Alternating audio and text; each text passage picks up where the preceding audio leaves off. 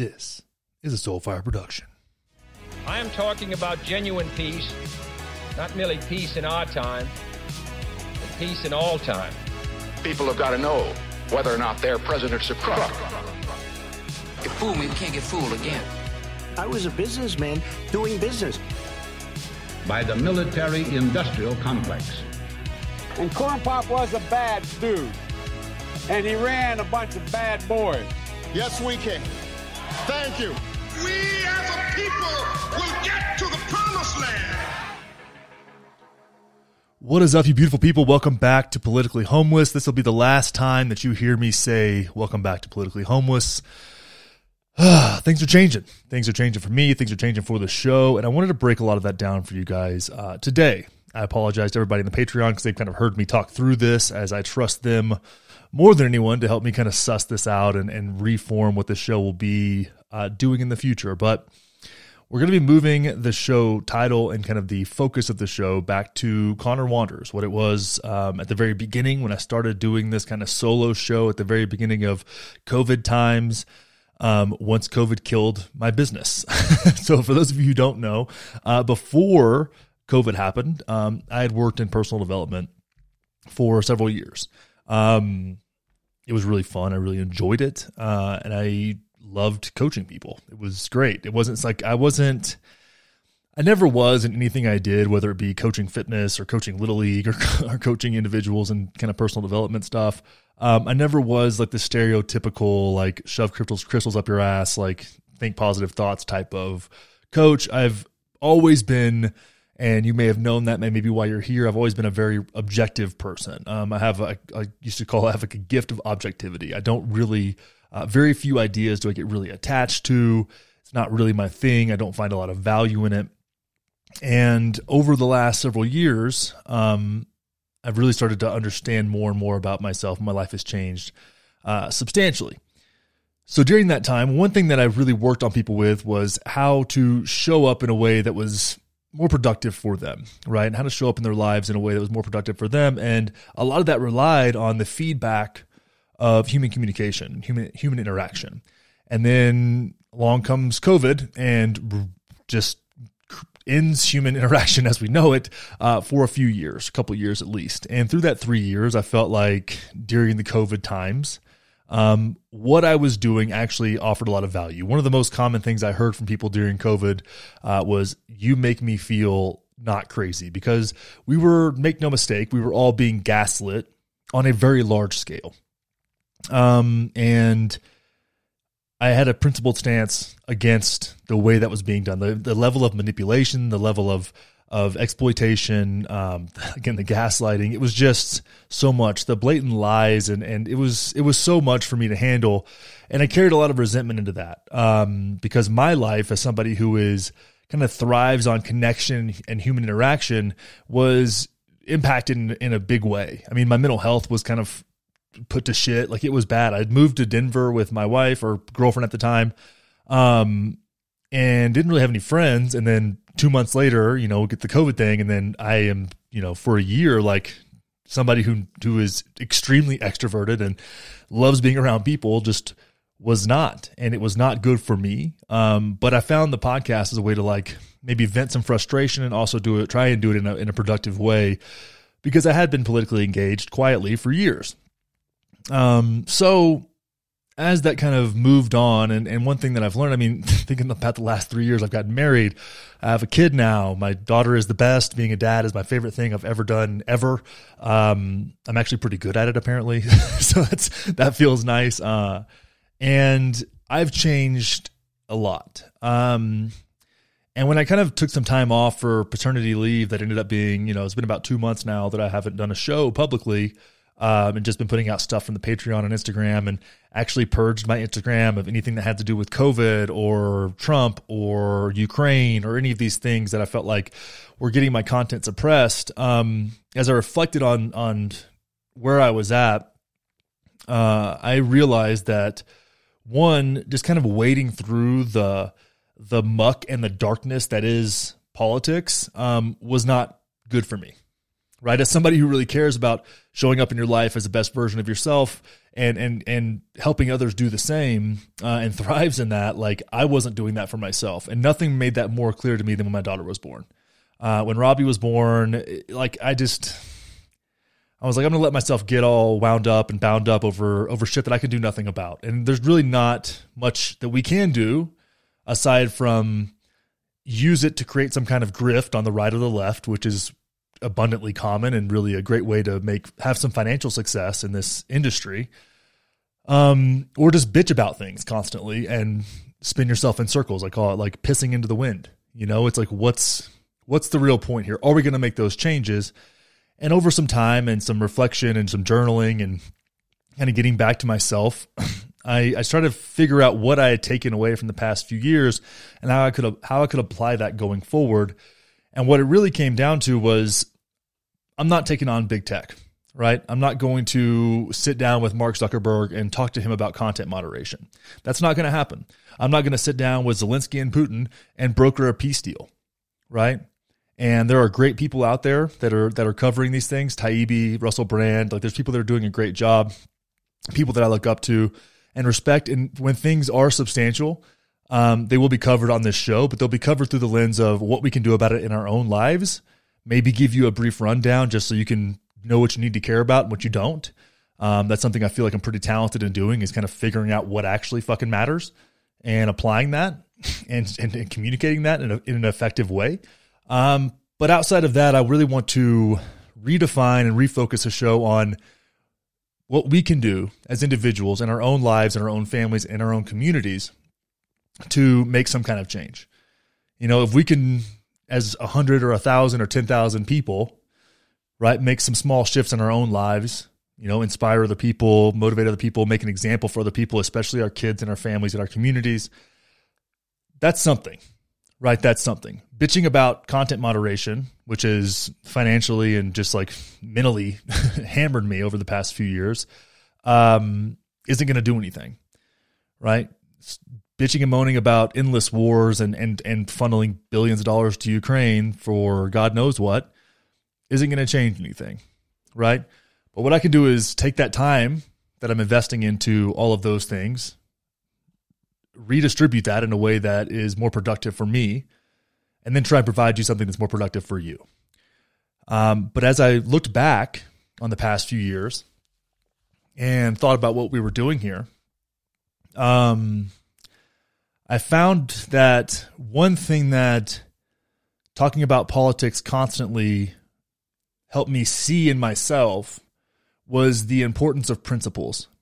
And if you listen to this show often, you've heard me talk about taking a principled stance. And it's something that I've I've seen in myself. And I used to talk a lot before I made the shift into politics. I talked a lot about values. And while I do think values are incredibly important, um, I think that underneath that, we have our foundational principles. And I want to talk a little bit about what the principles of this show are uh, going forward and give you an idea of what to expect. And we are still going to talk about cultural and political things. You know, we may have a little bit more fun with it, you know what I mean, and try and get some laughs out of the craziness and and do what we can. You know, at the end of the day, I hope I hope that we can kind of leverage the madness we live in for our own kind of personal development you know, like in our own lives, be like, how how can I use this cultural reflection in my own reality and kind of do something productive with it? And if we can't do that, then maybe I don't need to give a fuck. You know, maybe that's just not where I need to spend my time. And that's what I've noticed. And maybe I, have I've heard that from a lot of other people as well. Some feedback from other folks, especially in the Patreon, that are like, yeah, I just can't even really be engaged with this anymore. I'm exhausted. But there was a time during all this stuff and the riots and January 6th and COVID and all this, like where it's, we got kind of addicted to this and we got put on the defensive and we got put in these like emotionally heightened states all the time. And I think finally over the past six months, maybe a year, it's been kind of like a down regulation and getting back into ourselves and into our own lives. And I feel like there's an opportunity for us to do something bigger here and better here and more productive here. Um, and that's what I want to do. So as far as the structure of the show, it may be similar to what it is now. It'll kind of evolve and grow as as we start doing this and finding where where the productive friction is in this whole thing. There will be more conversations and that will all be on this feed. So if you're familiar with uh, Andrew Huberman's podcast, how he has his solo shows and then he has the interviews and they're all kind of mixed in depending on what he's doing at the time. That's what I want to be doing as well. It's going to be, there'll be interviews, but it'll all be based on these principles, right? And I want to go through those with you guys and kind of talk them through. And this doesn't mean that these need to be your principles. These are my principles in my own life, something that I've kind of dug into. Um, but I do think that understanding your principles is important. And I hope that through mine, I can help you maybe see yours and we can have this kind of back and forth and discuss them and, and where values kind of line up and where action kind of lines up within these principles. Um, so I like the, the, the idea of three, three principles. It's kind of good to like, that's a good round number, add some diversity into your life uh, as far as ideology goes and the way that you line yourself up. So let's just go through those really quick. The first one that really stands out to me. And this has been a principle since the beginning. I remember when the first time I did like value determination stuff back when I was working at CrossFit Central in Austin. Great place, by the way. Uh, we went through some of this stuff, and I realized like how important curiosity was to me, right?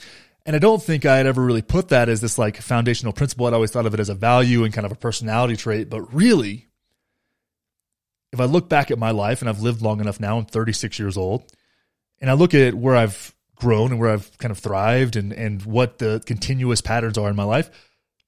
I'm just a curious person, right? To to to a fault probably. I'm always like you know you, you know that guys are like oh shiny thing squirrel you know it's like we we have that kind of that kind of um, temperament.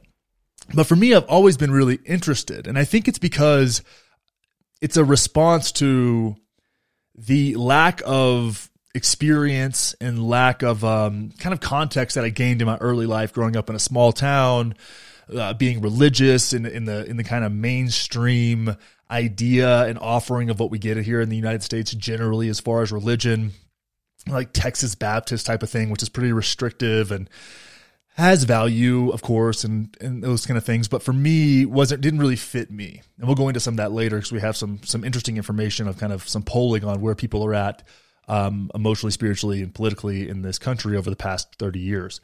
But as I look at curiosity, like I've, after getting out of that, and especially once I got to uh, Texas State, when I moved, that was my third year of college. I transferred twice. I played football my first year.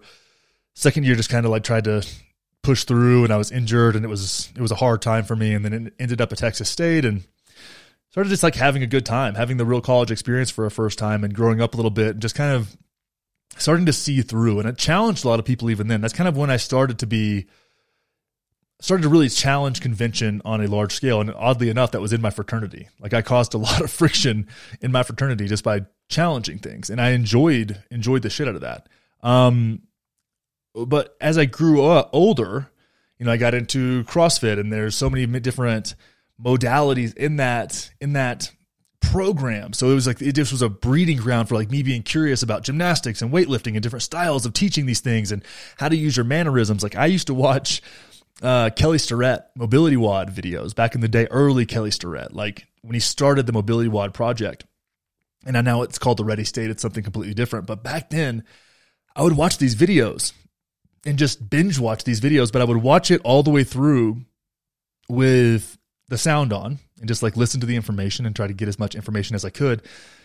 And then, because I was learning at the time, I was like 21, 20 years old, I was learning about the power of m- motor neurons and like watching people and uh, mirror neurons, excuse me, mirror neurons and how you reflect what you see when you're in that position of teaching. So I'd watch the videos a second time through with the sound off and just try and like learn from the way that he used his body to explain what he was talking about. And it was, it, I just got so just dug so deep and just was so like feverishly curious about learning about this thing that just intrigued me. And I've been, I've seen that trend in my life. I mean, now it's, it's kind of like that with golf now. It's oddly enough, um, elk hunting. I've been like that with archery. It's just been a handful of things that just like scratch that itch for me that just provide me kind of a, a breeding ground to be passionate and curious about things. And I think that openness to experiences, openness to a diverse set of experiences in our lives actually gives us more free will. I think that curiosity leads to more free will. And when it comes to free will, there are, I think there are more limits to our free will. If you're actually mindful of yourself, you'll notice that things kind of just happen And you can't really say why you chose this versus that, right? You can justify it, but it's really hard to understand if you get down in there and like, how much free will do we actually have? And for me, I, I operate from the, the belief that you can't choose something that doesn't occur to you to be chosen. And when you dig into that, it's like, well, how does something occur to you to be chosen?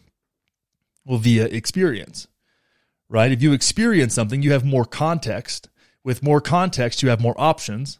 With more options, more things can occur to you to be chosen, which leads to more free will.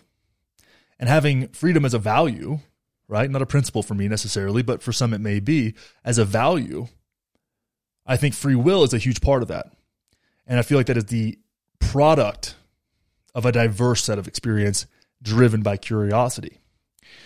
Now, as we go on, I also think and believe that via curiosity, we can obtain something called like steel manning the other side.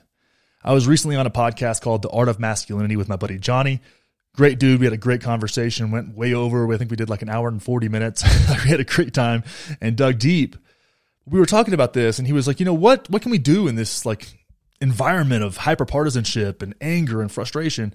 What can we do in this to keep our head on straight, like not fuck this up, like not get caught up in all of it. And I'm like, if, if you can't make a case for your opposition, if you can't steel man what you're against and make an actual case, like if you're a hardcore libertarian, if you can't make a case for socialism, right, a real one, because they're valid, they have valid points, right? And the same thing if you're a socialist or whatever it is, you can't make a case for libertarianism, right? And see the commonalities, look at the Venn diagram and see what issues you actually agree are problems and maybe you have different solutions, but can you, you can you make a case for that? If you can't do that, well then you're kind of fucked. Right? You don't really have a position. You have an ideology, you're, you're entrenched, but you really don't have a, a, a the opportunity to even make a valid choice if you can't really see the, the, the perspective of the other side. Now that's empathy in many ways, right? It's objectivity in many ways. And I think that also is driven by curiosity. And I think curiosity leads into other things, right? You can find stuff that you love by just trying new stuff and being open to that and not being so reactive. So if we can get ourselves in a state through curiosity that we're less reactive and more responsive, right? More mindful in the way we respond to things. That can be a very productive way of living life, right? And through that, we could add in what I call like productive friction, right? Because we want resistance in our lives, right? Re- resistance makes us grow, makes us stronger. It gives us something to achieve. You know, if you're always walking downhill, that's not a very productive way to live, right? You're just kind of going with the flow. You don't have, you don't have that tenacity, that real like that that that grit. And I think that's super important. Men, women, whatever, right? They, them's, we all need some kind of friction in our lives, but are we mindful and conscious in the way that we put the friction in our lives in a way that is productive for us? And I think to do that again, you need to be curious about what's out there in the world. Which brings us to the second principle of this show, which is resilience. And you'll notice that these the reason these are principles and not values is because they manifest in different ways, right? Values can change, actions can change, but principles are a little bit less fluid in the way that they function, right? So resilience, what does that mean? Well, discipline, effort, structure, work capacity. And when I say work capacity, I mean, of course, physical work capacity, mental work capacity, uh, spiritual work capacity, emotional work capacity. Like, where can you focus on your life to become more resilient? Also find things like being able to grow your own food or harvest your own food. Right? Knowing how to fix things. If shit were to go down, if grocery stores didn't exist, how long could you survive? Right? That's a valuable question for anybody to ask themselves, especially given our current climate, because you never know what can happen. How resilient are you in the face of some kind of adversity? Right? And that may manifest itself different for different people, right? For me, that I, I think that the ability, like if there were no grocery stores, I wouldn't be that concerned, right? I've got stockpiles of, of food. I've got elk and deer and we bought half a cow. So that's kind of hanging around. I've got dried foods, but also I've got access to animals and I know what to do and how to handle that, right? That makes me a more resilient human being. Maybe that's growing food for you.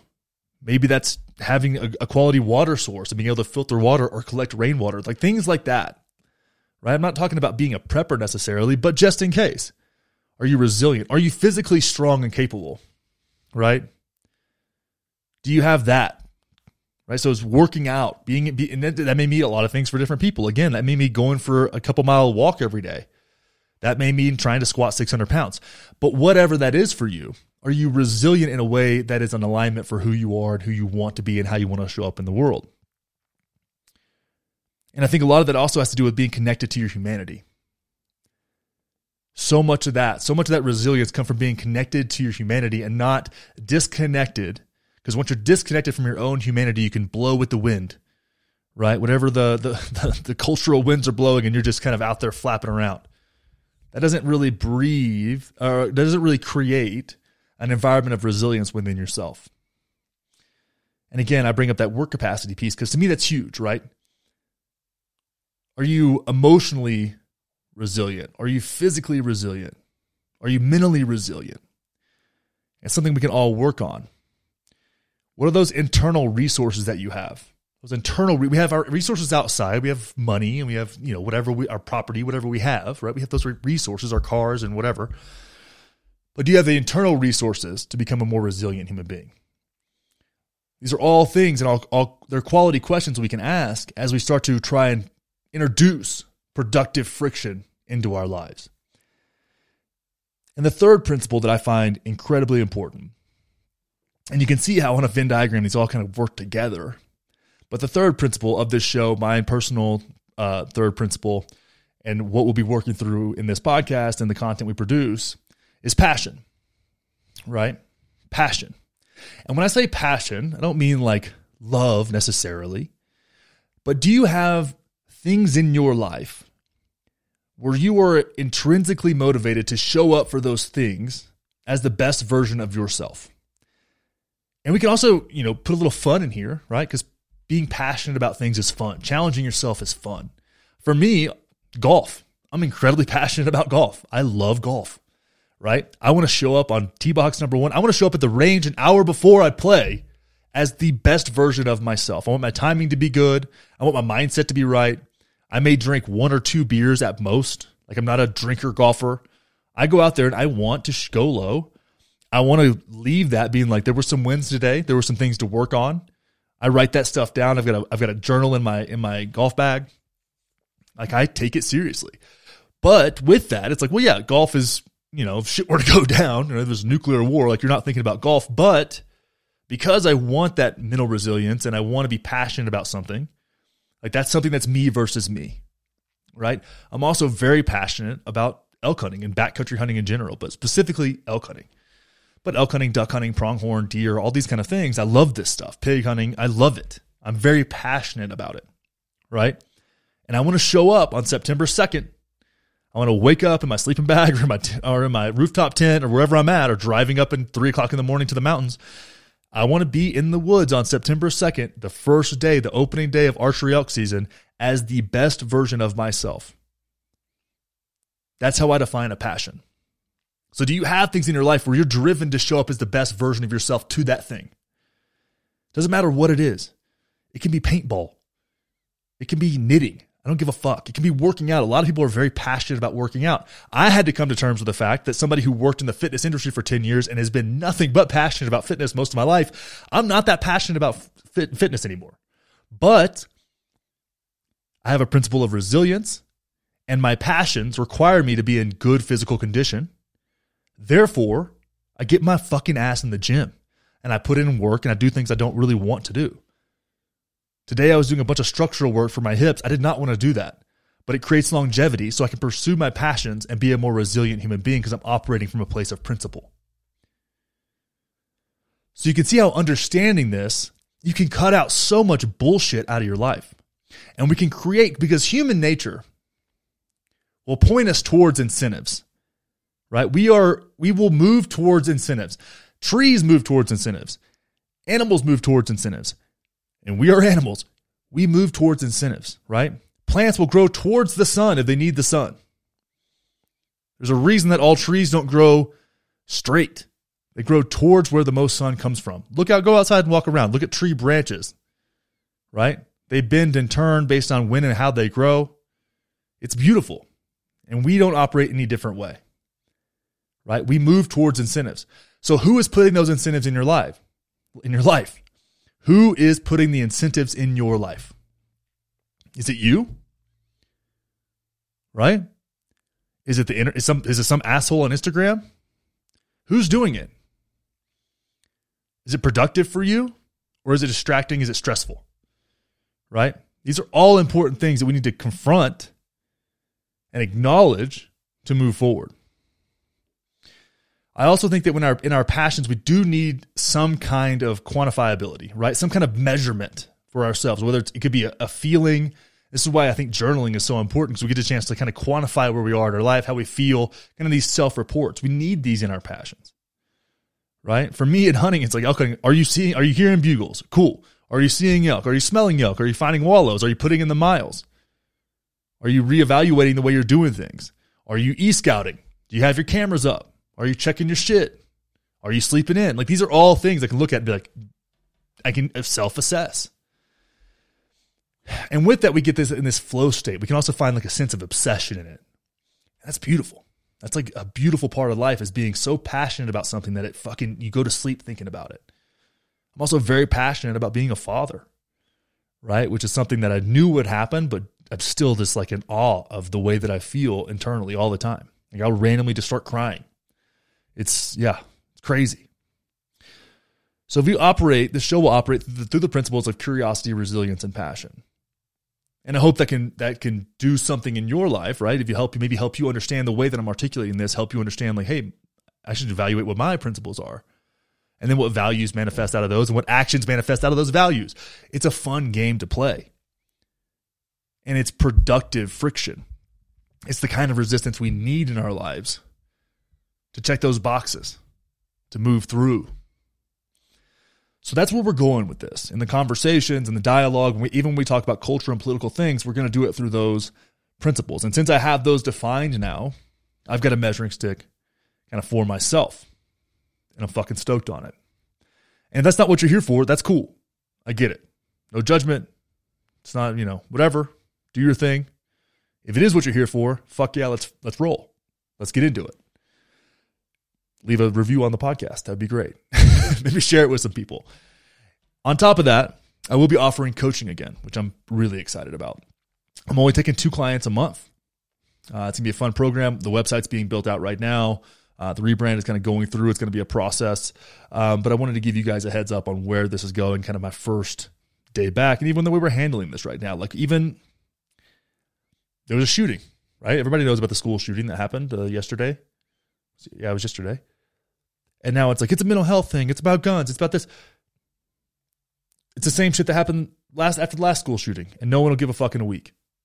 I hate to say that, you know, but if we want to be honest with ourselves and operate from a grounded place, it's a consequence of living in this country and the way that we run things. Do I have plans? Yeah. Do I have an idea of what we could do that would help? Yeah. Is it gonna is it gonna matter? No, it's the same idea I had after Uvalde. And after the next school shooting, I'll probably have a similar idea, maybe a little bit different. And after the next one, it'll probably be the same, but it won't matter. It won't matter. So I'm not gonna I'm not gonna post on Instagram about it, right? I don't I don't need to be engaged in the comments. Why? I'm sad those people died. It sucks. I'm sad that people are overdosing on fentanyl on the streets. It sucks. But I can't do anything about it. You know? It, I, neither can you. It's terrible. So we focus on things we can do something about and don't get dragged into it. Right? We don't get dragged into it. And a part of that is emotional resilience. You know, it's not being cold. It's not not having feelings. But it's you know, it's worth thinking about like how much we're getting worked up about things that will be gone in 10 days. You know, not to the families impacted, of course. And if it was one of our kids, it would never be it would, never be the same. But that happens every day, all the time. And it's it's brutal. It is. But that's an example of something else. right? Something else.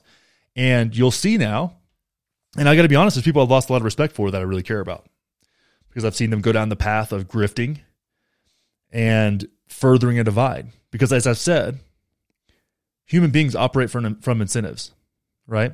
Now we can be in charge of those incentives and we can put those incentives in place based on our principles, or we can have those incentives defined by money, right? And attention, which are addicting to human beings, right? Validation is something we all crave. And I've seen people that I used to appreciate for their nuance and objective views go down the path of being a grifter on the right or the left and profit from increasing divisiveness and furthering the gap between us and our neighbors. I have zero interest in doing that. I have very little respect for people who do that. And maybe one day they'll be held to account. Maybe not. Maybe they'll stack paper and that's great. Again, is there something I'm going to do about that? Only if it confronts me in any real meaningful way, which is unlikely. So, what do we do? We bring it back to us. We engage in our own lives. We operate from our principles. And we lead our families and our communities in the best way we can and impact them by example. And don't get caught up in the bullshit. That's why I'm here. I feel like that's something I can offer you guys. I do have a tendency to give zero fucks. And maybe I need to do more of that, you know? But again, operating from principles. So before we get in that, you guys asked some questions on the gram, on Instagram. So we're going to go through a few of those. Our friend Megan says, public education or homeschool, what will you do? Uh, probably a combination of both, actually. Combination of both. Uh, we're going to do some homeschooling early on, but um, I'm really our daughter playing sports is really important to me. I mean, my wife is six foot one. I'm six foot four. My wife played volleyball at USC. I um, had athletic potential. never really had, never really had that uh, um, kind of juice behind it to do something great. But I did play some football, and I, I, I was there. I just didn't have. That's why I don't want to live in a small town. Is because I want my daughter to have access to more sports. Um, very going to get her into golf really early on. Uh, just things like that because I think there's a lot we can learn through sports and group sports. Uh, but she will be going to a public school. I'm sure we're just going to try to find the best one, and we're uh, we're very likely to move by that time, anyways, out of Colorado. As sad as I am to say, um, so we'll see. But I think homeschooling has a lot of value. Um, I think it's really important to also have like a group if you could do that, like a uh, the, like the homeschooling mom groups or parent groups where you get these kids around. I don't think that there's like any oh they're not going to be socialized. It's not like you're raising these kids in a fucking cave, right? Like that's a weird thing that people say. But I do know some kids that were homeschooled that are whenever they got into uh, uh, public school in elementary, like fourth fifth grade, they were super awkward and weird. But you get over that. And I think you know if you're going to homeschool, I think communication skills and putting kids in situations where they have to kind of think for themselves is super important. And I think sometimes homeschooling parents are a little bit more like um, overbearing in the way they handle themselves. So, or handle their kids, which is, you know, raise your kids the way you want. You have the freedom to do that 1000%. Um, I'm just saying it's a trend that I've noticed. Uh, and I think sometimes challenging kids to have different ideas and the ideas, even if they're bad ideas that come from school, can be important to say, like, hey, like, you know, kid comes home with some crazy ass idea they learned at school, instead of being like, that's wrong, that's bad, you know, it's like, well, what do you think about that and why? You know, that's, that's, I, I know that I live in the United States of America and my daughter is going to learn about Christianity at some point, And my response to that isn't like, this is fucking bullshit. It's asking good questions, you know? I think we do have a crisis of a spiritual crisis here. Um, do I think that Christianity is the answer? No. Um, it hasn't really been the answer in the past. It seems to have been the prevailing ideology in this country that has led to, in my opinion, a equal and opposite response on the other side that is equally, if not more so, ridiculous. Right? So these ideologies running amok has been a problem. And so my friend, it's like it's like uh, I have a friend in Texas who said she's her kids are in a private school that is religious and their family's not religious, and her her kid thinks that uh, Jesus is actually the literal sun in the sky, which does have some merit, by the way. to dig into it, like the idea of this like old, because a lot of things in Christianity, as I've said, aren't exclusive to Christianity. Um, so like this idea of like the sun, like the S U N and the S O N being the a similar uh, mythology, right? Like the rising of the sun.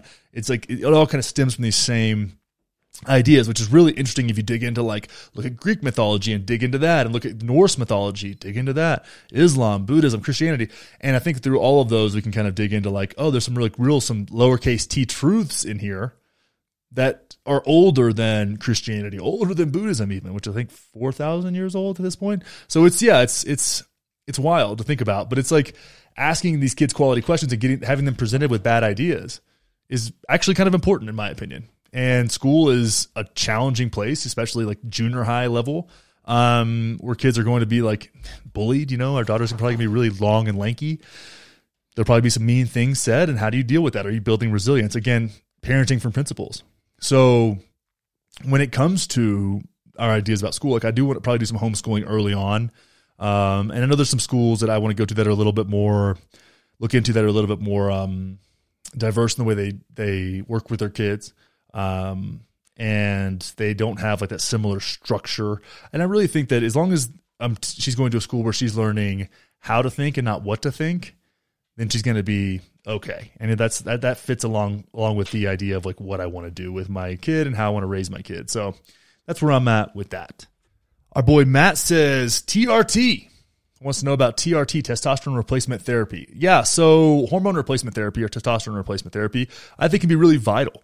Um, I think it's also worth looking at what are the other factors that are going into that decision, right? Are you getting quality sleep? Number one, what's your nutrition like? If you can get, before you start injecting yourself with exogenous hormones, look at all the other lifestyle factors that may be playing a, playing a role in doing that. And if you want to get on TRT, make yourself earn it. You know, do two or three or six months of trying to get yourself dialed, doing everything you can naturally, getting blood tests every six to eight weeks, and just see where you're at. Get super invested in that. And then from there, maybe make adjustments later on, but don't just go into some T clinic and be like, hey, I want, because they're going to give you, I mean, they're incentivized to give you testosterone. So you're not going to get like a very much objective information from those people. So do your homework. I actually go through a company called uh, Conover Wellness, Dr. Conover. He was on my buddy Cal's podcast, The Great Unlearn. Um, great dude, great company. Um, they do get a little bit. Uh, it's it's a smaller business, so there's a little bit of miscommunication sometimes. But uh, they're quality people, quality folks, and they do a really good job. And they have a lot of a lot of information and, and a lot of different peptides and other alter- alternatives to testosterone if you want to try some different stuff. So definitely check them out. But I think it's one of those things like I'm on testosterone. Uh, I really like it. I'm older now. I also took it when I was a competitive athlete as well um, for different reasons. But now as I'm getting it, you know, I'm, I'm faster than I would willing, be willing to admit, approaching 40. Um, it's more of a quality of life thing now. I like to get have good energy, a good sex drive. Like these are important things for me. Um, I spend a lot of time out like doing things and using my body. Um, so for me, the sleep is better. I'm actually going to try and get on some human growth hormone as well, um, just to just to try it out. I've always been really curious, and now I have the ability to try it out. So I'll be trying that as well. So I'll give you, I'll keep you guys updated. I'm, I'm really trans, unlike Liver King, I'm really transparent with this kind of stuff. So um, I'm a fan, but I think it also comes with like it's it's a responsibility. So when you think about it, it's like it's not it's not nothing, right? There are consequences. It can be bad. Um, you need to stay stay on top of your shit, get your blood work done you know, and do everything you can before getting on TRT to to optimize yourself before you, you know, start getting on gear. But I will say it's pretty fun. Kyle says, "How I can keep my fucking drives in the fairway is probably the most important thing." Yeah, dude. Um, how you can keep your fucking drives in the fairway. So for me, with my driver, I can hit the ball pretty long but my ball speed is really only about 150 miles an hour off the club. So a lot of people would say that's good. You see pros are in that 175 to almost 180 range, depending on the course and how they're playing and the temperature and things like that.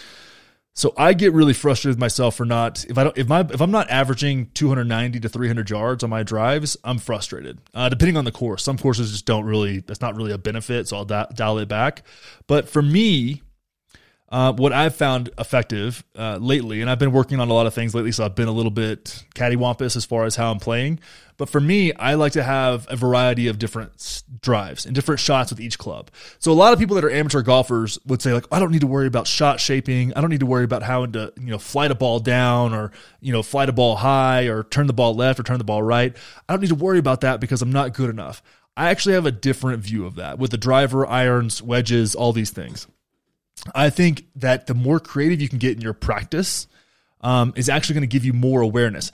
That doesn't mean you, you need to come out and try and hit like low cuts on the on the course when you're actually playing. But at the range, if you know if you understand the physics of moving the club across the ball, where the club face needs to be, and increase that awareness, right? To try and hit a low cut or hit a draw or hit a high draw or even draw your driver, hit it low. Have a few different shots in there and find the one that's most confident for you, right?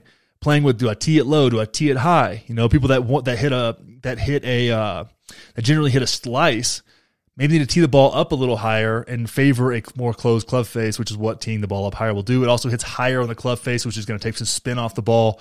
If you're hitting it low on the club face, you're going to get more spin on the ball and it's going to cut more uh, to the right. So playing with these things, but have that fairway finder. You know what I mean? When you're out hitting driver, when you're practicing, and of course, I mean, I'm hitting probably between 500 and 2,000 balls a week. So I hit a lot of balls. I have a setup here at the house. I've got a mat, I got a net. Um, I was actually just working on hip turn today because I've noticed that's something I've had I've been struggling with, which is giving me poor ball compression and just like inconsistent ball striking. Uh, so I've been working on that and just cutting the bet swings back. I get really worked up and hitting up hitting too much ball, too many balls, and then fatiguing myself and then being hard on myself. And I'm really tired of hitting off mats. I'm ready for the grass here in a couple weeks.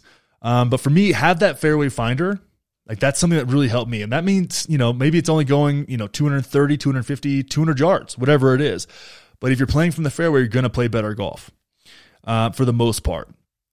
The exception to that for me is on par fives, which I have the length to get close to the green. And even, even when playing out of a bunker, out of the rough, close to the green, maybe I've got a five yard chip shot up to the green on a par five.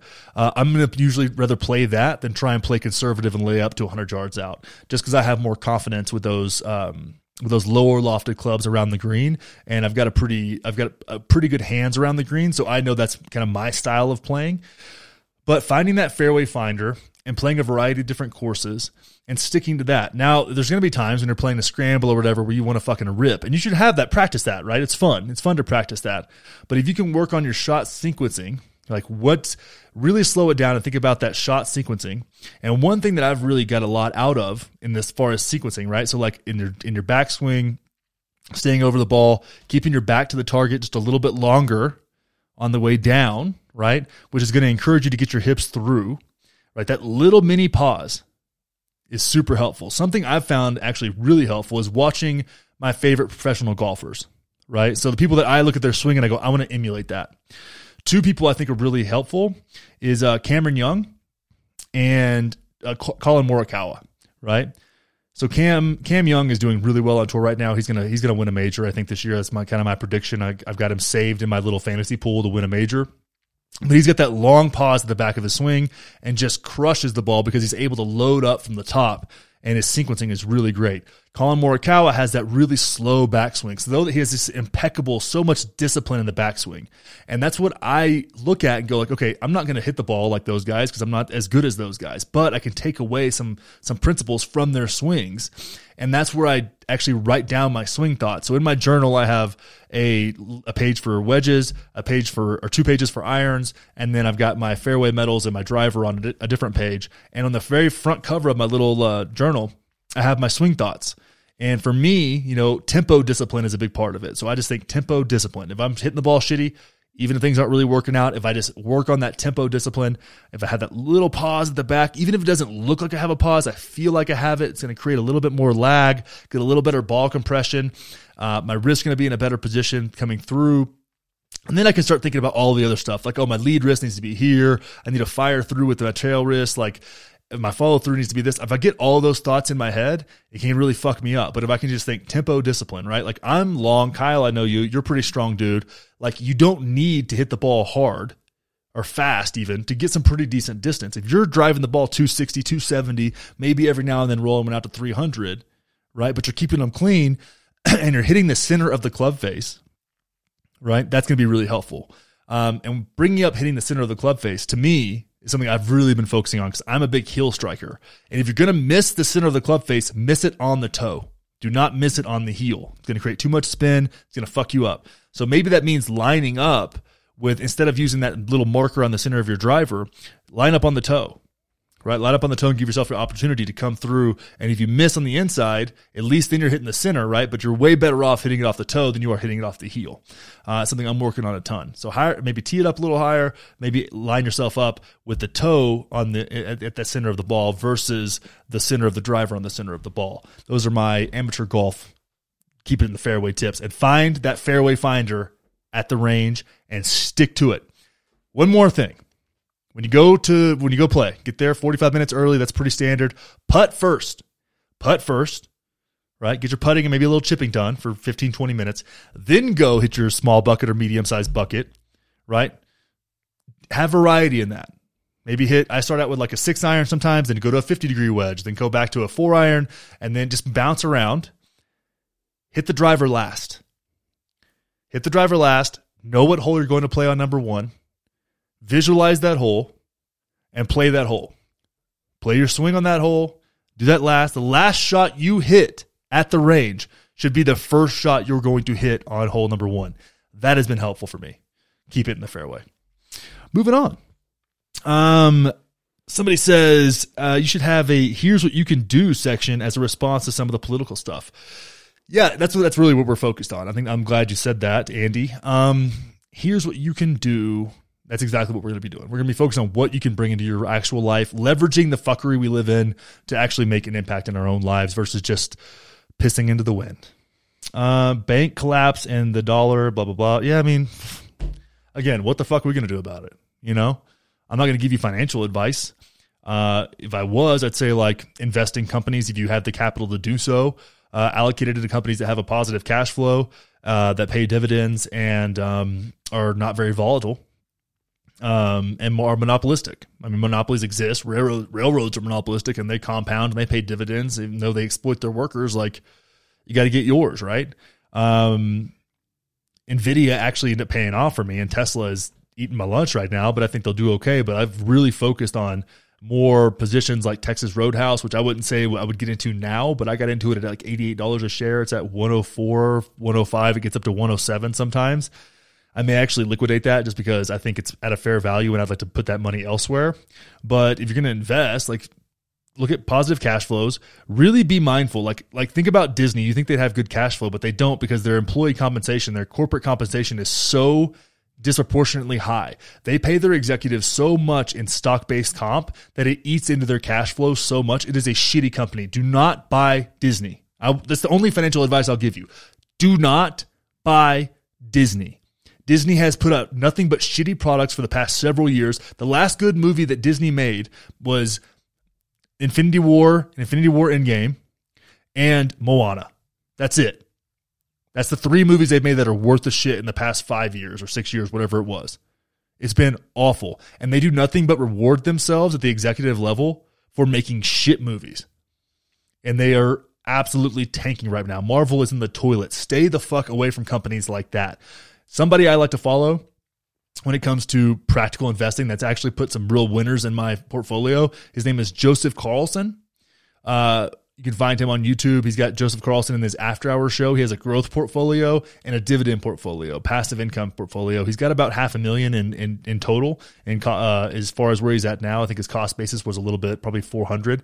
So he's doing well, but he has, you know, he's, he's helped me a lot in understanding how to look at these. He has a great uh, Patreon I, I recommend as well. So check out Joseph Carlson as far as like investing advice. But as far as the collapse of the dollar, man, like I, I don't know, these banks get bailed out. Now it's incentivizing moving to bigger banks. And then one day you're going to be going to a bank and it's going to be like, welcome to Chase Wells Fargo, UBS, uh, Credit Suisse. It's just one bank. You know, it's like a bunch of hyphens. Like what the fuck? It's like a law, like a law firm. it's like what? The, why are there so many names? That's where we're headed. So like, what can you do about it? Nothing. Protect your money, but keeping it in cash isn't that great right now. But yeah, six months treasuries are doing pretty good. Like it's just it's it's it's there's a lot of a lot of things to look at. Stay practical, ignore the hype, and I would even say crypto's in a tricky spot. Do what you want to do, but like, and I have a lot of faith in crypto, but it's just in a tricky spot right now. Um, let's see, moving on. Skills every man should know. This is from Ian. Skills every man should know. Uh, to me, how to harvest food is important. And you see this a lot of like the, the quote unquote like men's work community is uh a lot of men giving advice to other men right? And either it's like super spiritual, you know, like um, sun your butthole or like rub your nipples with crystals or some shit, like some David Deida shit, or it's like super antiquated stuff. Like the reason we don't have real men is because we don't have gun racks in our trucks anymore. I think some guy actually said that. Then he blocked me for making fun of him. Like that was the dumbest thing ever. Um, and the reason you don't have gun racks in the back of your truck, if you're actually somebody who like is in run and keeps guns back there all the time, is because if you're driving down dirt roads, like a lot of people do, they get dusty and clogged up. So when you actually go to pull them off the gun rack to use them, they're likely to jam because that's not the way to treat a firearm unless you're driving like from your house to like the deer, you know, your deer lease or whatever you're doing. It's dumb to keep a gun in the back of your truck. They can also get stolen. Like it's just a dumb thing to do. Put them behind the seat. And that the gun racks are very popular in like rural areas because you could put them back there because you had a single cab pickup truck and maybe you didn't have a lot of space to store guns, so you put them back there on your on your drive. Or if you're somebody who works like a rancher or something like that, you've probably got a some kind of weapon in the, either in the back seat because most of those guys have four door trucks now, which they didn't used to. They were driving a lot of single cab Fords and Chevys, or they'll have one sitting in the passenger seat, which is what I would do when I was working, is have one wedged in between because I had a bench seat, kind of wedged in between uh, where the gear shifter was and the and the passenger seat, and keep it down there so it's easier to acquire than behind your head and you also could keep it, you know, if you would put it away when you when you were driving down the road or whatever, because you didn't have to worry about coyotes or snakes or whatever you were looking for. And a lot of people run like a little single shot 410 for snakes, a little snake charmer is what it's called. Like it was just a dumb thing. It's like this really antiquated bullshit. And it's like, well, that's silly, you know? But I think when it comes to like things a man should know, how to change a tire, right? Basic shit. How to run a circular saw, right? Acquiring skills. Learn this shit. YouTube exists, guys. Like I don't need to sit here and like tell you all kinds of crazy shit. Can you butcher an animal, right? Maybe that means going to the butcher if you don't have access to hunting and getting a full quarter on a front of a front quarter and, and a fillet knife and figure it out, right? Watch some YouTube videos, learn how to do that. It's really gratifying. My wife is learning how to butcher animals. My daughter is going to be better at most than most men by at, by the age of 12 at like butchering animals. It's going to be great. I'm excited about it, right? Like learning how to do that. Learn how to cook. Men need to know how to cook. Can you cook? Right? Can you do basic shit? Can you weld? Welding is important. Do you know how to weld? Like I learned how to weld in high school. It was great. Like these things, there's access to all this information out there. Doing stuff with your hands. One thing we've learned in the past couple months is that Chat GPT is coming for a lot of people. Right? You know what Chat, Chat GPT is not going to do? It's not going to change your tire when you have a flat on the side of the road. It's not going to fix your plumbing, right? Not going to fix the steps on your deck when they break. It's not going to change your oil. These are all really important things. Can you do these things? Right? I wouldn't even say like, oh, you need to know how to like really appropriately like use a firearm, but I kind of am saying that. Like, do you have some adequate firearms understanding? That doesn't mean you need to be a gun nut, but can you protect yourself? Can you fight? Hey, men, can you take a fucking punch? That's what I'm thinking. Like these men, a lot of these guys in men's work, right? With the exception of like Stefanos Sifandos. That dude, that dude can take, I wouldn't want to fight him. That would be a, that's one of those fights. If I, me and Stefanos Sifandos fought, is one of those fights, and there's a handful of people like this, no one would win. We would just both be beat to shit. that's how most fights go. That's how most of my fights, even the fights that I like won, they suck. You hurt. It sucks. It's not fun. But can you do it? Maybe you need to go do some Muay Thai, do some jujitsu. Are you comfortable in that? Are you comfortable with violence? I just think these things are these are things that men need to be able to do. Doesn't mean you don't invite violence, but are you comfortable with it? Can you take one on the chin? I think it's important, guys. And if, if you're taking men's men's advice from somebody who's never been punched in their fucking mouth, I just think that's a bad idea. If you're taking men's advice from somebody who can't change their own tire, I think that's a bad idea. If you're taking men's advice from someone who drives a fucking G Wagon, I think that's a bad idea. I think you might be led astray. I think you might be dealing with a grifter. If you're taking men's advice about the Second Amendment from somebody who just got into guns a year ago, I think that might be a bad idea. I think they might be riding the hype of their excitement for realizing how cool things are that go boom. Right? So staying grounded right? Can you deal with things? Can you deal with high pressure situations? That's why I like jujitsu. I need to do more jujitsu, by the way, but it's like you get choked out, you know what I mean, in a safe environment. Like you get to feel the panic. When I did Muay Thai, I remember we used to do stuff in the clinch, which is basically when you're like your heads are together. You start with your heads together and you're trying to get position.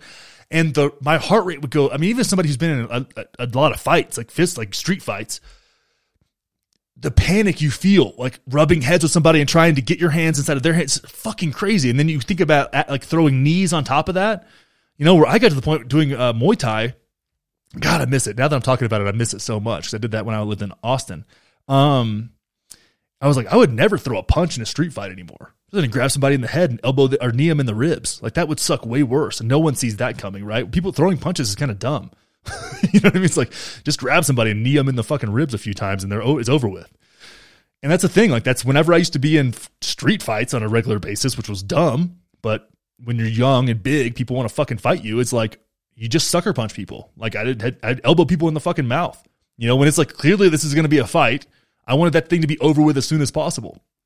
You know, so it's like, it's one of those things where I think being comfortable with violence is something that men need to be able to do and be able to defend themselves and their families. That's maybe that's antiquated as well. But I also think you need to be able to like have a capacity for expressing your emotions. Right? Have have ability to tap into yourself and articulate what you're feeling and what you're experiencing and maybe what you're unhappy with in a way that's not angry. Men are really good at being angry and not speaking up until they get fucking angry. It's stupid. Can you, when something comes up, be like, hey, can you talk through this with me real quick? Just that. Can you talk through this with me real quick? Not like I'm going to talk at you, but can you talk through this with me? I need a little help. Because one thing men also need to be able to do is ask for help, right? So it's all of these things. I think Cameron Hanes the other day on Chris Williamson's podcast, which Chris, I would consider Chris a friend at this point, a really good dude. But Cam is Cam, right? He's like, women want love and men want respect. And I'm like, well, that's dumb. Like, that's, that's like respect is kind of nested under love. Like that's, that's a thing. Like love is, is so varied in the way that it, it is it expressed. Like that's not, that's not really, that's, it's not that you can't reduce it down that much. Right. But I think one thing that men struggle with is not feeling heard and then not feeling like they even deserve to feel heard. You know, when you're having some frustration or some anxiety or or some feeling that's coming up and for whatever reason that it, it goes from whatever feeling it was to manifesting itself as anger and that's not helpful for anybody. So can you say those words? Hey babe, I need to talk through this real quick. Or hey mom or hey dad, can you talk me through this real quick? And stay grounded through that. That's something that men need to be able to do. So it's all these things. Are you comfortable with violence? Can you work with your hands? And men, can you can you express your emotions? And I really think that men in general, and this is a trend, you know, for, for men, but it's not exclusive to men, is like we need things we can do, like tasks that we can finish. I think we get a big dopamine hit from like finishing a thing. Can you start a thing and can you finish a thing? You know, something I miss about working in the oil field was like you go to a job, you, you start the job, you finish the job, you move on to the next job. It's like, oh, job all done, moving on. Whereas like some of the stuff we do now, it's just like you just never stop. You're just always doing it. It's like you never like the podcast is done. Cool. Now it's like I'm ready for the next podcast. It's like you don't get that like, oh cool, like that was that was like hard work and it we're done with it now and we get to see the fruits of our labor. It doesn't work that way in the same way. It's like it just it's this continuous thing, this continuous stream of stuff to do. So I think since that's a lot of our lives now and like our white collar worlds and something that blue collar people get to like experience that I think is like if you're a mechanic, it's like, oh, the car comes in, you fix the car. It's like, cool, sweet. Moving on to the next one. Like do, different problem versus the same problem over and over again, which gets redundant. We need to add things into our lives where we get to like start a job, finish a job. You know, maybe it's like, I'm going to learn how to do this thing to build this thing. I'm going to try something. I'm going to I'm going to actually instead of, you know, like our the steps on our deck out here are kind of wonky. It's like instead of hiring somebody, I'm going to try and figure it out myself. You know, Kelly gets frustrated with me because I want to do more things on my own, but it's like, well, if I can find a way to do it myself and save us the money, why not? You know, I did that with the, all the rocks in our yard. We replaced all the mulch in our yard with rocks, and I had bought a skid steer. I did, or not bought a skid. I, I rented a skid steer, which is like a little front end loader thing. You guys have seen them like a bobcat. That's what they're called a lot of times. And like I didn't know how to drive one. I watched a YouTube video, figured it out. I had 10 tons of fucking rocks in my yard and I had to move them around with a skid steer. It was weird, but it was fun. It was like, oh, cool. I learned something new. Now I know how to drive a skid steer. You know, and I think we can do that. Like learn how to work a chainsaw, learn how to do all this, learn how to weld. Like I said, there's so many things we can do, but we need those task oriented things in our lives. And so we need to add those in and give us that like feeling of accomplishment. Then you have a cold beer, right? And then you go express your emotions. Like these are all things that it's a well-rounded man can do all those things, in my opinion.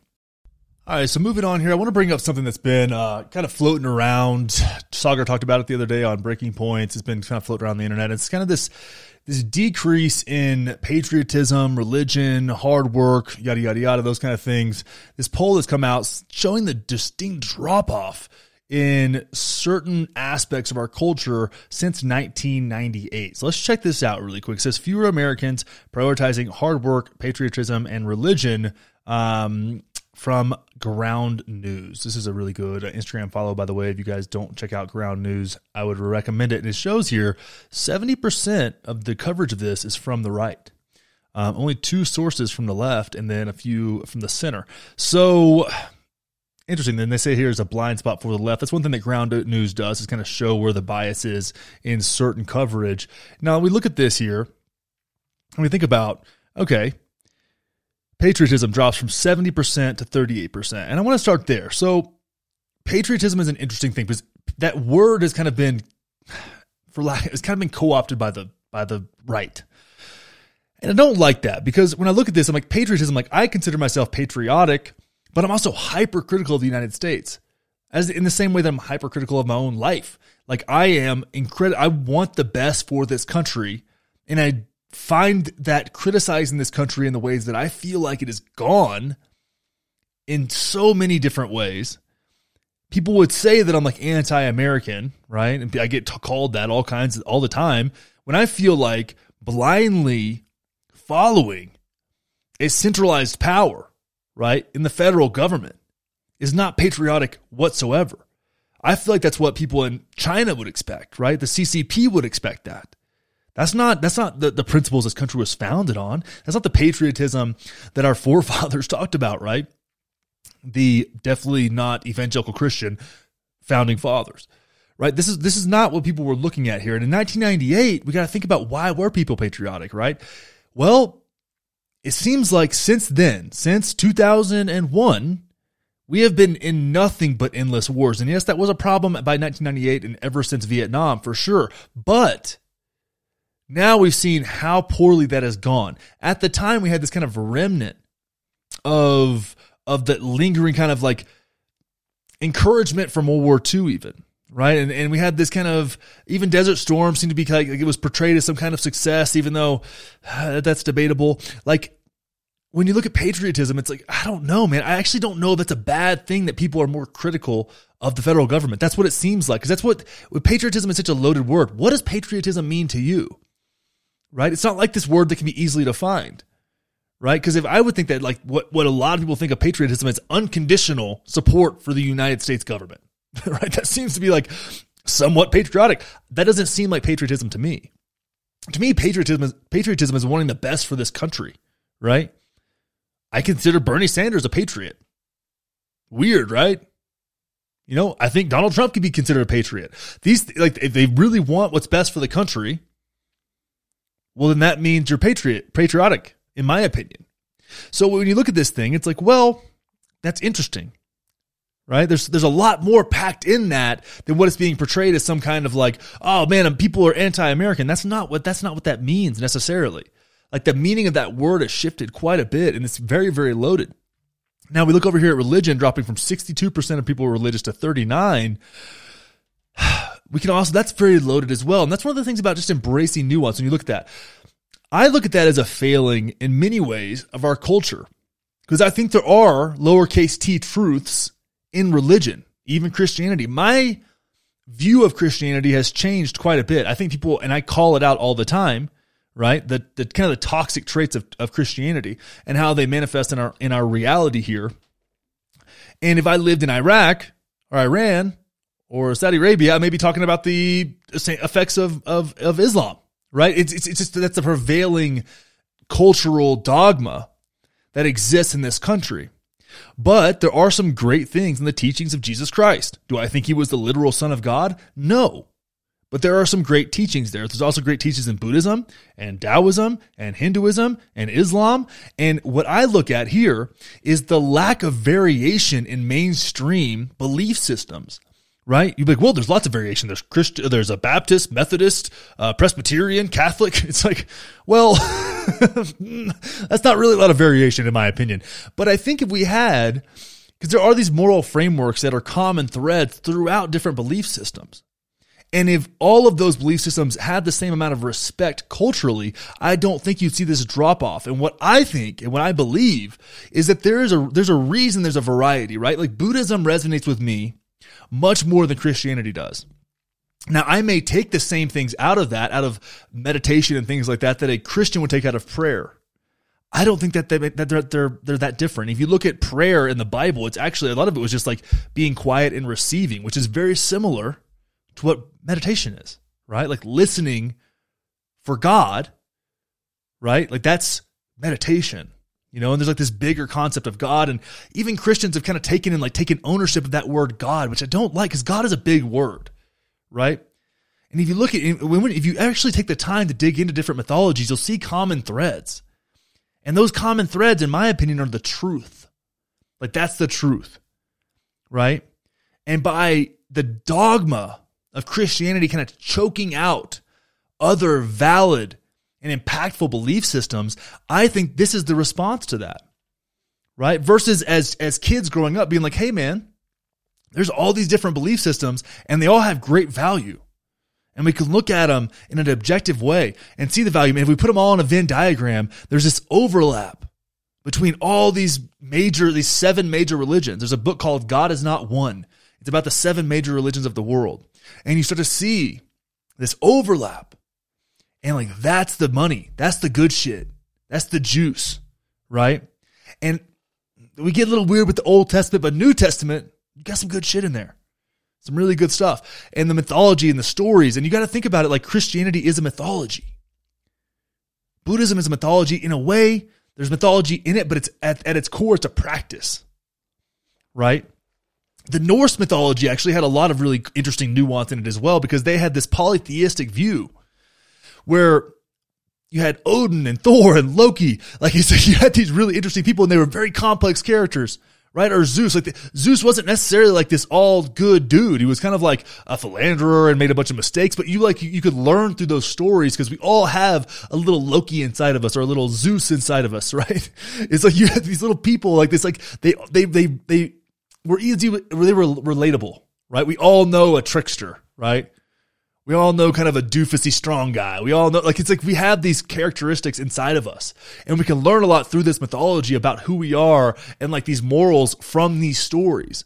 Like they carry a sense of morality in them. So there's like this Christian philosophy of the mythology is really cool. It can be really cool. And if it's done in that way without dogma, it, it, it can interact with other belief systems in a really productive way. And that's awesome. Right. So like the way I've changed when it comes to Christianity, I used to be so resentful because I didn't have a great experience and I felt very repressed. And it was like I felt a lot of shame all the fucking time for nothing. Like I thought I was going to hell if I jerked off. It was just not helpful for me. It was not done in an appropriate way for me. But the beauty is there's other belief systems and one of them res- the beauty is there's one that resonates with me. There's one I can look to when I need a little bit of something. You know, when I need to straighten my shit out, I can look at this right? And I don't get dogmatic about it, but it's like, man, there's something in there. And that resonates. There's this resonance with it. And, and by closing off the variability and belief systems in our culture, we've closed people off to having the opportunity to resonate with these, these different belief systems that really do share a similar moral structure to the prevailing dogma of the, of our culture, which is Christianity right? But the issue isn't Christianity itself, it's the dogma that surrounds it. So when I fight against Christianity, I don't fight against Christ, right? Or the idea of Christ. I fight I fight against the dogmatic dogmatic expression of that belief system. Right? And so if we look at it and we said, "Hey man, if we had more variability, we had more openness, more curiosity around other belief systems culturally as a whole, then maybe people would find something that resonates with them and that would increase this kind of moral fabric that we are lacking. You know, the, the conservatives are onto something there. Their solution to that problem, like I agree that is a, that is a problem, but their solution to that problem is inadequate. And it's been proven to be inadequate because that's what got us here in the first place. Right? So this, this response to that dogma is equal and opposite. And we got to think about that. And you say, it's the radical left. Well, it's an equal and opposite response to the dogma. It's dogma versus dogma versus open mindedness, openness to experience, and curiosity versus open mindedness, open open um or op- openness to experience and curiosity. If you have those things, like wow, that's cool. Like oh, your your your Messiah believes this. Like that's oh, the, the Buddha said something very similar to this. I remember so with my mom, I used to be so resentful and frustrated with her, and I would try to get her to see like that her religion was bullshit, you know, and. Got to the point I'm like, why are you doing that, dude? I was actually on mushrooms. And I was like, why, what, what benefit do you get from your mom losing her community, losing her faith? Like, is that what you want? She clearly gets a lot out of this. You know, she clearly gets a lot out of this. And it doesn't impact you. Now, when she tried to push it on me, that's what we had an equal and opposite response, right? She would try to push this thing on me and I would push right back. But whenever I went about it a different way. I said, hey, here's what I did. I was at home for Thanksgiving, I think, or Christmas or something. And I went to, I was like, I'll go to church with you. And then we had the, we had an hour long drive to go to a uh, family thing for whatever holiday this was. I said, I'll go, I'll go to the service with you, even though I don't like her preacher, but I went anyways. And I was like, I'll go, I'll go with you. And she was like, that's good. I said, but on that hour long drive, we're going to listen to this podcast called the Secular Buddhism Podcast or Secular Buddhist Podcast, excuse me. And wouldn't you know it, right? The message of the sermon at that church on that Sunday and the message of that the most recent secular Buddhist podcast that Sunday were the same message. Now, I took issue with the fact that the whole message was pretty much the same until you got to the end of the sermon where it's like, and if you don't take Jesus Christ as your Lord and Savior, well, then this doesn't matter for you. I took issue with that, but hey, that's also, I think, the same time uh, the guy said you don't deserve God's love if you don't if you don't uh, accept Jesus Christ into your heart and all that stuff. And I was like, uh, that, that's a, that's at, at, well, you know what? Whatever you guys want to believe, that's cool. If it works for you, cool. I, it challenged me quite a bit, but the the message was so similar, and that because I came to her with openness and curiosity and was like, hey, and some willingness to move a little bit in her direction.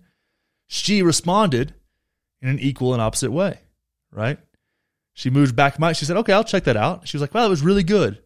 And from then on, it's never been the same, right? She knows I don't want to go to church with her and I don't go to church with her, right? She knows she's not allowed to take my kid to church. But we have a respect for each other and we've had deeper conversations. Like we got into the weeds one time. She was down for my birthday and it was my, I think it was like my 30th birthday. She would come and visit me. And we had this long conversation about religion. And I remember she left and I was crying. And I was like, it's actually the first time in my life where I actually felt like I had a mom. And the funny thing is, like, psychedelics helped me a lot with that. Buddhism helped me a lot with that. Meditation helped me a lot with that. Like, my practice, like, that was huge for me. And being able to come to her with curiosity and, and, and just like, and say, hey, you know, maybe whenever the Bible says, like, we're made in the image of God, doesn't mean that we're physically made in the image of God. Maybe it means we're spiritually, emotionally, cognitively made in the image of God, which if you look at the neural connect- connections in your brain, they look very similar to the fucking universe. you know what I mean? It's like if you look at the iris of your eye, like it looks like a planet. Like there's there's great like there's, there's if you zoom in and zoom out of these things, it's really beautiful and it's amazing. It opens you up.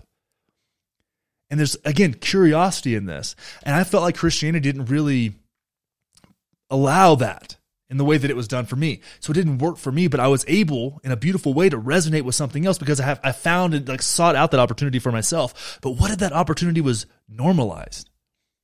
And it wasn't so dogmatic. Wouldn't that be something? Wouldn't that be something we can all grow from? Now we move on having children. That's socioeconomic. The primary reason people aren't having as many children as they want to have is because of finances. I mean, the average cost to have a children is, child is thirty thousand dollars, I believe. You know, our bill was thirty some odd thousand dollars, and they charged us almost five thousand for things we didn't get. They they get they charged us for the nursery for blood tests that we did not get. It's a very corrupt system that nobody wants to address. And you know, when it comes to having children, people want to bring up like, well, there's so much abortion. Well, I think abortion should be legal up to 12 or 15 weeks. And there should be a different thing for any kind of developmental uh, issues that are a medical issue that aren't a, an elective situation. They're more of a, medical situation versus or a, a developmental issue. Uh, that's a different conversation. But elective you know, abortion as birth control, as people say, yeah, let's, that, that, that should be legal, I believe. You know, I'm, I'm still pro choice to a point, right? I'm very honest about the fact that after a certain point, I'm not anymore, right? It's like, well, adoption is your option now. But I think the way to solve that problem is not banning abortion. It's by creating a place where the working class has upper mobility opportunity and doing something to where having a child won't bankrupt you if something goes wrong, if you have to have an emergency situation like we did. Right now, we're lucky enough that we have the resources to handle that, to take that in. But even our deductibles, you know, we have to pay both of our deductibles. It's crazy. It's it's nuts. So when you look at this thing, it's like there's deeper solutions to that problem besides like, oh, people aren't having kids. Why not? It's like, well, where does the, where does the upper mobility exist? In tech and finance? You know, in a handful of blue collar jobs where people can like make decent money in smaller towns. Yeah, those, those, those people are still having kids.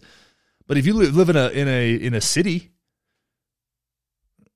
like I saw one lady, uh, I saw a story the other day. Her rent went up by twenty percent because she had a kid because it's an extra occupant in the in their in their house. So the rent went from I don't remember what it was. It was like sixteen hundred to two thousand or something. It was like it was a substantial amount of money, pretty much their disposable income every month because they had a child. Is that pro life? I don't think so. Is is is fighting is is calling maternity leave and paternity leave a war on hard work? Is that pro life? Is endorsing a four day work week so people can have more time to enjoy their lives and spend time with their families? Is that pro life? I don't think so, but that comes from the side of the aisle that claims to be fervently pro life. So we have hypocrisy that runs through the entire system, and we don't actually care about changing the culture in a way that would endorse, or not endorse, but would would um what am I looking for here? We don't really care about changing the culture in a way that would support or incentivize people to have children and having children. I mean, I remember the first time I held my daughter, I was like, God, I just wish more people could have this feeling. Oh, it's just, there's nothing like it in the whole world. But without the resources that we have, thanks to my wife, I probably wouldn't have had that opportunity. I mean, we had to do IVF because I have fertility issues. It was a whole thing. I mean, that our, she probably cost us sixty thousand dollars before the birth. Is that a pro life environment? I don't think so. I don't think so. So it's a deeper conversation that needs to be had about that. Community involvement. From 47 to then 62 to down to, down to 27, like all time lows. People don't really care that much about community uh, involvement. That's sad. You know, something that I really care about a lot is like coaching little league and stuff like that. But people get disconnected from that because they have to work so much, right? How much time do you actually have? You're working 50 hours a week and barely getting by. How much time and energy do you have to get involved in your community? We don't have a culture that encourages community involvement because wages are stagnant, rents through the roof. You can't buy a house as a normal living person. That was much different in 1998. What was going on in 1998? Average income sixty some odd thousand dollars. Average housing house price two hundred fifty thousand dollars. What is it now? Average income sixty four thousand dollars. Average housing price six hundred forty thousand dollars. Does it really? Does it really uh, give us an environment for community involvement? Does it? There's deeper questions here than people just changing their mind, and people's focus on money went from 31 to 43. The increase in focus on money as a sole um, value they have to. You don't have a choice. You don't have a choice but to focus on money now for all the reasons I've already stated. If you want to have kids, your number one concern is money. You want to buy a house, number one concern is money. Back when interest rates were reasonable and houses were, you get a, a decent house that was built in the 70s in 1998 for a couple hundred thousand dollars, your, your mortgage is a thousand bucks, maybe. Different deal, different reality. Who wants to solve these problems as anybody?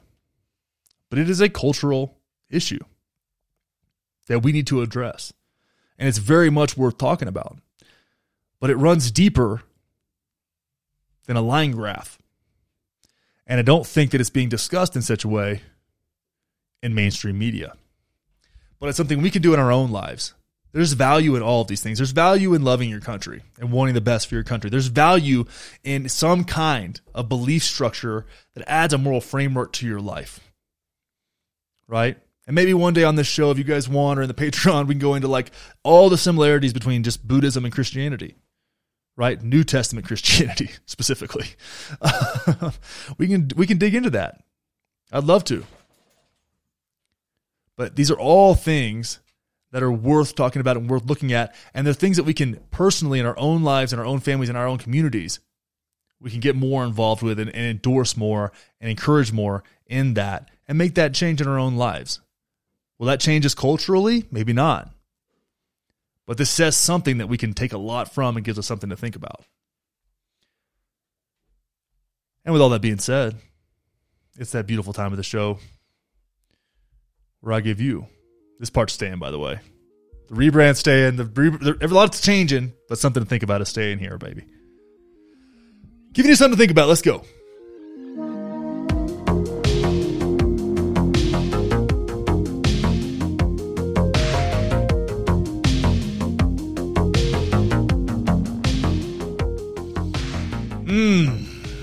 Feels good to be back on the mic, guys.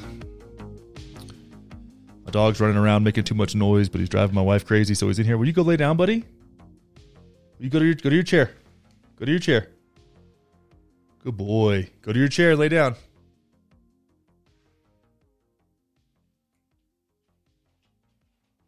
Lay down. Sorry, guys. We're leaving this in. Good boy. All the way. All right. So, oh, something to think about. You guys know I've done some drugs, some jungle drugs in the jungle, out of the jungle, some not jungle drugs, and I'm open about that. I am open and honest about my experiences. And I had this experience once upon a time. It was my third night doing ayahuasca, my first ceremony. So, third night, first night I'd had a really beautiful experience, very feminine experience. I'd kind of come into just really come in touch with this like divine mother. Like she just snuggled me and loved on me, and I needed that, man. I needed that. I needed to just be spooned out by the divine mother. It was just something. It was just something else. The second night I had a very masculine experience, and it was very dark. I fought a demon with my dad. My brother were there. It was wild. But the third night, I had an experience with what I call Christ consciousness. It was to this day, and I've had some really beautiful ayahuasca experiences, but it was something else. And we were laughing and we were looking over the world and looking over history and just like could zoom out of everything and just communicate in a way that was special. It was it was something else. And I felt like I had like access to all this knowledge, but it was like sand on a beach. Like there was just so much, and all I could do was just grab a little fistful and take it back with me. That's what it felt like. And as I was coming out of this experience, and when it, it's kind of this like sometimes it's you just snap out of it. That second night, I just I was went from getting the message and just right back to normal everyday consciousness. It was very abrupt, and I my first time ever having like a true psychedelic experience on that level. I'd done a little bit of mushrooms before that and smoked a little bit of DMT once and had like a mild experience that was really fun that I can talk about some other time. But it was my first real deep experience, like really losing my physical body and just being like a in that state, kind of beyond the veil there. And I remember coming out of it in this like slow, like laughing and smiling, just feeling so light. And I remember laughing at myself because I had to, I was like, I'm gonna have to try to explain this to people, which I didn't have any obligation to, but at that time I was already podcasting. So it was like, I'm gonna have to. No, I wasn't podcasting yet, but I had people that wanted to know about this experience. Right? I was like, I have to explain this in words. I have to try to explain this with words, and that's so hard to do. How can I explain this experience with words, with the English language? Fast forward, you know, ten years now. I guess it's been and I was reading. Uh, I'm reading this book on Norse mythology or Greek mythology. I remember which. No, I was reading. Yeah, it was one on Greek mythology, and the author was going through all the different words that they had for love. They didn't have one word as love. They had a word for uh, familial love. They had a love for romantic love. They had a, they had a word for love for your children. They had these different words for love. And I was like, wow, how much different would our reality be? Because our language is kind of the framework for our thought. We do think in our language, right? So if you control language, you can control thought. That's a very that's a that's a something straight out of uh, 1984, right? But really, the word love tripped me out. And then I saw Cameron Hanes say this thing about like men want to be respected and women want to be loved, and I was like, that doesn't what? That doesn't make any sense. And he's a great bow hunter and a hell of a, has a crazy work ethic and is a hell of a runner and is good at a lot of things, but that just missed the mark for me. I was like, that's not love isn't that simple. But we have this one word. There's one word to describe this feeling. I've got one word to describe how I feel for my family and my wife and my daughter and my friends. But they're all different. It's just love. So this language is so rudimentary and so clunky. We don't think about it that way. Like English, English is kind of a, a bunk language. If you listen to other people speak, it's like, wow, that's that sounds way cooler than how we talk. But I think there is this closed offness, right, that we don't have access to if we only view the world through the language we have access to, right? It's just like we just it just doesn't do it. And also, if you think that that's all we can get, if you think that's all there is, is what we can devi- define through the our current language. If you think that's it, I would say that's an arrogant, an arrogant place to be, a naive place to be, and there's nothing worse than being arrogant and naive at the same time. Think about that. Just the variation and how big the word love is and how poor of a job it does at describing those feelings. And then extrapolate that out on the rest of the way we speak and the rest of the way we communicate. I believe that in past times there was other ways. There were other ways to articulate our feelings, other ways of communicating that may have been a little more broad that we don't have access to anymore. And that's okay. Every iteration of our reality as pros and cons. But can we really acknowledge our presence bias, right? This idea that we live in the best time ever. We don't know that. Not this. We don't need that arrogance and naivete to believe that what we do now and how we operate is the best that's ever been. That doesn't serve us in any way. There's so much more than what we have access to through our current tools, especially language. But it's something to think about. I love you guys. Thank you for being here. Glad to be back. Excited to feel the changes. If you love the show, leave a review. If you love it a lot, join the Patreon. Link is in the show notes. Patreon.com slash Conner Wanders. Until next time, keep your head on straight. And uh, I'll see you then. Bye bye.